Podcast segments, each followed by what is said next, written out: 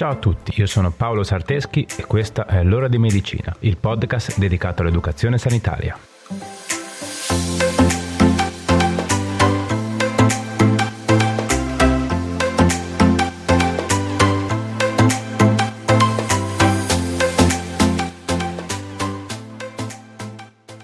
Il cancro al seno è il tumore più frequente nel sesso femminile. I numeri del cancro in Italia del 2019 confermano che il carcinoma mammario è la neoplasia più diagnosticata nelle donne.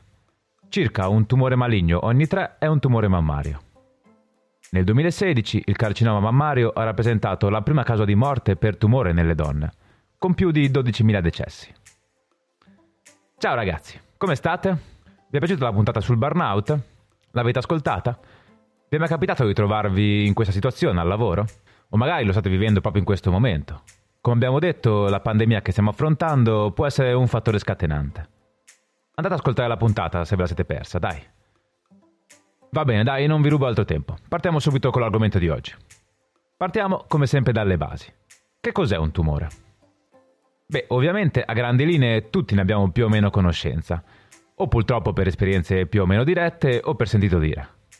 Non entriamo troppo nel dettaglio, che altrimenti perdiamo il senso della puntata. Comunque, ci basta sapere che il cancro è un insieme di circa 200 malattie, che sono caratterizzate da un'abnorme crescita cellulare, svincolata dai normali meccanismi di controllo dell'organismo. La proliferazione è un processo fisiologico, che ha luogo in quasi tutti i tessuti ed in innumerevoli circostanze. Normalmente esiste un equilibrio tra proliferazione e morte cellulare ma le mutazioni del DNA che conducono al cancro portano alla distruzione di questo equilibrio. Ed è proprio questo che porta alla proliferazione incontrollata e alla formazione quindi del tumore. Bene, prima di parlare del tumore alla mammella facciamo anche un veloce ripasso di anatomia. Anche perché, come vedremo dopo, il primo passo per conoscere le malattie della mammella è indagarne la struttura. Il seno è costituito da grasso, tessuto connettivo e da una serie di strutture ghiandolari. Ma vediamole velocemente nel dettaglio. La ghiandola mammaria è una ghiandola formata da un complesso di strutture simili ad acini che producono latte e da una rete di dotti che li collega ed è deputata a incatenare le secrezioni verso il capezzolo. Il capezzolo si trova all'apice della mammella, è di forma conica e presenta agli sbocchi i dotti mammari. Il capezzolo può essere più o meno sporgente ed in alcuni casi può essere introflesso, ma se stimolato si estroflette ed è una condizione del tutto normale. Se invece il capezzolo rimane permanentemente in posizione di introflessione si parla di retrazione del capezzolo, che la condizione anomala che merita una controllata. L'aureola è la regione pigmentata che circonda il capezzolo, del diametro di circa 3-5 cm. Le piccole sporgenze dell'aureola sono determinate dallo sbocco in superficie delle ghiandole sebacee. Il colore dell'aureola del capezzolo varia da donna a donna e può variare in situazioni particolari come ad esempio in gravidanza. La quantità di tessuto adiposo del seno è molto soggettiva e varia con l'età, aumentando generalmente nelle donne anziane. L'anatomia della mammella in ogni caso ha caratteristiche molto personali e varia da donna a donna, sia in forma che in dimensione che nella simmetria. Queste dipendono in gran parte dalla presenza di maggiore o minore quantità di grasso e dalla sua distribuzione. Ok, bene. Ora direi che le basi le abbiamo date, quindi possiamo entrare finalmente nel vivo della puntata. Andiamo. Ci sono diversi tipi di tumore al seno, che possono svilupparsi in diverse parti del seno. Una prima importante distinzione può essere fatta tra forme non invasive e forme invasive. Le forme non invasive, dette anche carcinoma in situ, si sviluppano nei dotti e non si espandono al di fuori del seno. Difficilmente questa forma dà luogo a noduli palpabili al tatto. Più spesso viene identificata attraverso la mammografia. La più comune forma di carcinoma in situ è il carcinoma duttale in situ. Al contrario, il cancro al seno invasivo ha una capacità di espandersi al di fuori dal seno. La forma più comune è il carcinoma duttale infiltrante, che rappresenta circa i tre quarti di tutti i casi di cancro della mammella. Il cancro al seno può diffondersi agli altri organi, in generale attraverso i linfonodi. Il trattamento precoce è decisivo in questa patologia, come lo è per la maggior parte dei tumori. Prima si riconosce, prima si tratta e maggiori sono le probabilità che il trattamento sia efficace e meno invasivo. Ma tra poco poi ne riparleremo. Vediamo quindi quali sono i segni e sintomi della malattia. Il tumore alla mammella raramente dà dolore. Spesso il primo sintomo di riconoscimento è un nodulo o un'area inspessita del seno. C'è da dire che la maggior parte dei noduli, circa il 90%, non sono forme tumorali, eh, per fortuna. Altri sintomi invece possono essere cambiamenti nella forma e nella dimensione di uno o di entrambe le mammelle, perdite dai capezzoli, rigonfiamenti sulle ascelle, avvallamenti e fossette sulla pelle del seno, arrossamenti intorno al capezzolo, cambio nell'aspetto del capezzolo o retrazione dello stesso, alterazione della cute e dolore ingiustificato al seno o all'ascella. Ok, i sintomi li abbiamo detti. E abbiamo anche detto che è importante non sottovalutarli, perché prima si agisce e più probabilità di successo abbiamo. Quindi, in presenza di questi sintomi, cosa dobbiamo fare? Direi che lo sapete, no? Ormai. Ve lo devo ridire? Ovviamente andare dal nostro medico di famiglia, il quale, se confermerà il sospetto, ci prescriverà una visita specialistica, indispensabile per fare una diagnosi. In presenza di un sospetto di cancro al seno, esistono diversi esami per confermare la diagnosi, che sono la mammografia, che è il primo test a cui si ricorre. Consiste in un esame a raggi X della mammella. È usato anche come test di screening per la diagnosi precoce di questa neoplasia, e dopo ne riparliamo. Può risultare anche utile un esame ecografico, che attraverso gli ultrasuoni è particolarmente utile in caso di seno denso. Ultimo esame diagnostico e più invasivo è la biopsia, che consiste nel prelievo di un piccolo campione di tessuto dal seno. Le cellule vengono poi analizzate al microscopio per verificare se sono o meno tumorali.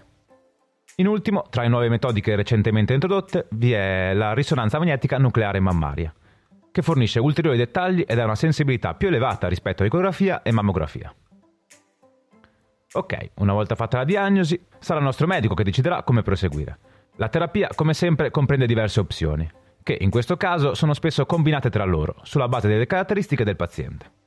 Le terapie possibili sono la chirurgia, che rappresenta il genere il primo step nel processo terapeutico, che può essere di due tipi. La chirurgia conservativa, che rimuove soltanto la porzione di seno interessata dal tumore, oppure la mastectomia, cioè la rimozione dell'intera mammella. Quest'ultima può essere eseguita dalla chirurgia ricostruttiva per impiantare un nuovo seno dopo la rimozione.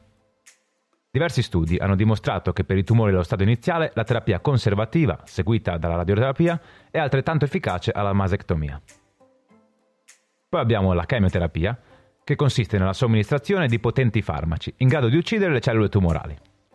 È in genere usata dopo la chirurgia per distruggere le cellule tumorali residue. In tal caso è definita chemioterapia adiuvante.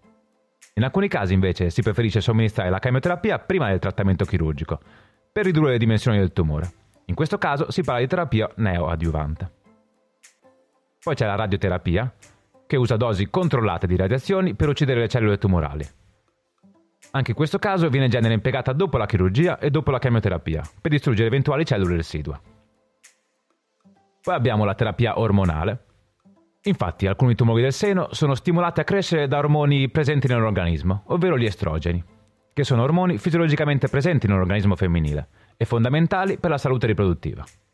La terapia ormonale consiste in un trattamento in grado di ridurre i livelli di questi ormoni. Esistono diversi farmaci che svolgono questa funzione. La scelta, come sempre, viene effettuata sulla base delle caratteristiche del tumore e della persona.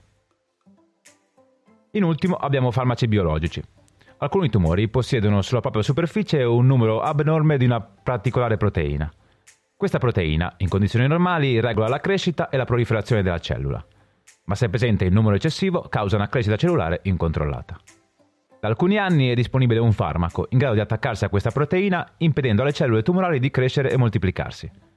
In genere questa terapia viene impiegata insieme alla chemioterapia. Ok, ci siete ancora? Vi sto annoiando? Dai, spero di no, eh? Comunque, tra poco inizia la parte interessante, quindi rimanete attenti. Parliamo ora di fattori di rischio e di prevenzione. Se sei un mio ascoltatore abituale, sai cosa si intende per fattori di rischio. Come per molte altre patologie, per il tumore alla mammella esistono numerosi fattori di rischio, che possono aumentare la probabilità di una trasformazione delle cellule in senso tumorale. Vediamo quali sono le principali.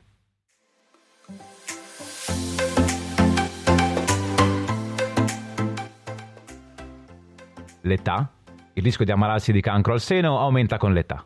Questa forma tumorale è più frequente dopo i 50 anni. 8 casi su 10 si verificano dopo questa età. La storia familiare. La presenza di familiari stretti che si sono ammalati in precedenza di cancro alla mammella aumenta notevolmente la probabilità di ammalarsi. La genetica. I precedenti per cancro alla mammella. Il seno denso. Il seno, come abbiamo già detto, è composto da migliaia di piccole ghiandole, deputate alla produzione del latte. Nel caso in cui è presente una più concentrazione di queste cellule, il seno si presenta più denso. Le donne con seno denso hanno maggiori probabilità di sviluppare cancro al seno, proprio in virtù del fatto del più alto numero di cellule che possono trasformarsi in cellule tumorali. L'esposizione agli estrogeni. Come già detto, in alcuni casi le cellule tumorali possono essere stimolate dagli estrogeni, quindi maggiore l'esposizione a questi ormoni e maggiore il rischio di sviluppare il cancro. Il sovrappeso e l'obesità, il consumo di alcol, l'esposizione a radiazioni e la terapia ormonale sostitutiva. Bene, siete ancora qui? Siamo quasi alla fine, eh? Per ultima cosa parliamo della prevenzione. La prevenzione, come sempre, è importantissima. Non dobbiamo essere malati per agire in materia di salute. Anzi, come più volte vi ho detto nei miei podcast, è molto ma molto meglio cercare di mantenere lo stato di salute piuttosto che cercare di ritrovarlo. Quindi bisogna mettere in atto fin da subito tutte le azioni che possono contribuire al mantenimento della nostra salute. Nel caso del tumore alla mammella, prevenire significa soprattutto effettuare screening per la diagnosi precoce. Come abbiamo visto, i fattori di rischio sono molteplici e su molti di essi non possiamo farci niente. Vedi l'età, la genetica, la storia familiare. Non possiamo evitarli tutti. Ma come già detto, questo tumore, se diagnosticato e trattato in tempo, le probabilità di riuscire a combatterlo più velocemente con minore impatto sulla vita aumentano di molto. Per questa patologia siamo fortunati. Il Servizio Sanitario Nazionale da anni ha attivato un programma di screening per effettuare una diagnosi precoce. Purtroppo non per tutti i tipi di tumore esistono esami di screening efficaci capaci quindi di individuare il tumore in gruppi di persone senza sintomi e poter selezionare quelle che richiedono ulteriori accertamenti. Siccome per questa patologia abbiamo questa fortuna, direi che non è assolutamente caso di sprecare l'opportunità. A chi è rivolto lo screening e di cosa si tratta? I programmi di screening per la prevenzione del tumore al seno sono rivolti alle donne di età comprese tra i 50 e i 69 anni. Lo screening è composto semplicemente da una mammografia. Ne abbiamo già parlato prima è una radiografia al seno che permette di identificare i noduli di piccole dimensioni, individuando quindi il tumore in una fase molto precoce, quando ancora non dà sintomi. Lo screening prevede una mammografia ogni due anni. Ovviamente tutto questo vale per donne asintomatiche, cioè che non presentano i sintomi della malattia. Donne particolarmente a rischio avranno un percorso dedicato, attivato dal proprio medico, con mammografie più frequenti effettuate prima dei 50 anni.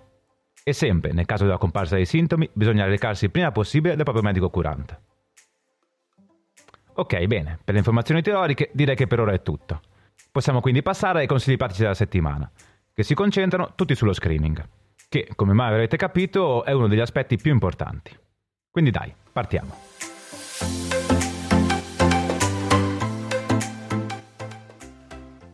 Uno. Riceverai l'invito a casa. Se sei nell'età prevista dallo screening, riceverai a casa una lettera di invito.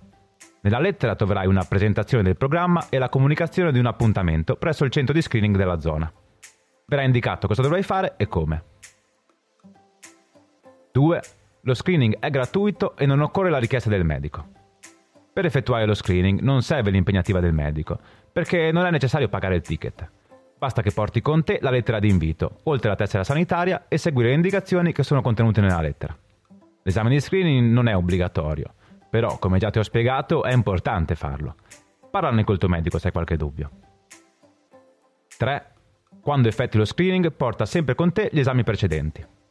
È sempre consigliabile far vedere la documentazione sanitaria di eventuali esami effettuati in precedenza, come ad esempio precedenti mammografie o trattamenti effettuati anche al di fuori del programma di screening. Il confronto è utilissimo per poter svelare un minimo cambiamento della situazione precedente. 4. La risposta ti verrà spedita a casa.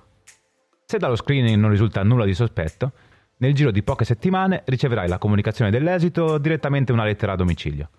Qualora l'esame sia dubbio o evidenzi alterazioni cellulari, non necessariamente di origine tumorale, verrai contattata telefonicamente per concordare gli ulteriori accertamenti. 5. Se non ricevi la lettera di invito, informati presso la ASL o il tuo medico. Se non hai mai ricevuto la lettera di invito dall'ASL e non hai mai aderito al programma, puoi telefonare alla tua ASL per chiedere un appuntamento e chiedere consigli al medico di famiglia. Ok, dai, bene. Direi che per oggi ci possiamo fermare qua. Come sempre faccio i miei rapidi ringraziamenti finali, quindi grazie a te per essere arrivato a ascoltarmi fino a qui. Grazie anche a tutti voi che mi seguite sui social e ogni giorno mi inviate dei feedback. Mi fa sempre un sacco piacere ricevere i vostri saluti. Come sempre ringrazio anche la mia collega Brenda Rebecchi per il supporto al progetto. Senza di lei e senza di voi oggi non sarei davvero qui a registrare le mie puntate. Siete la forza motrice del mio progetto. Grazie. Ok, un'ultima cosa e poi vi lascio andare. Per preparare una puntata futura ho pensato di coinvolgervi un po' di più. Che dite? Quindi se avete voglia di aiutarmi vi chiedo di inviarmi dei brevi messaggi vocali. Mi piacerebbe mi inviaste dei, dei vostri vocali in cui mi spiegate chi è per voi l'infermiere e che cosa fa. Potete dirmi quello che volete, eh? E potete rispondermi sia che siate operatori sanitari, sia che non lo siate. Mi raccomando, l'importante è che siano brevi, direi circa 15 secondi. Selezionerò poi io quelli che dovrò inserire nella puntata. Che dite? Vi piace l'idea? Mi date una mano? Potete mandarmeli nei vari canali social. Se usate Telegram magari preferite quello, che è più veloce per me poi scaricarli. Altrimenti dove vi pare piace, eh? Poi mi arrangio. Va bene, dai, vi aspetto. Direi che per ora è tutto, ci vediamo sui social e ci sentiamo venerdì prossimo per un'altra puntata. Ciao!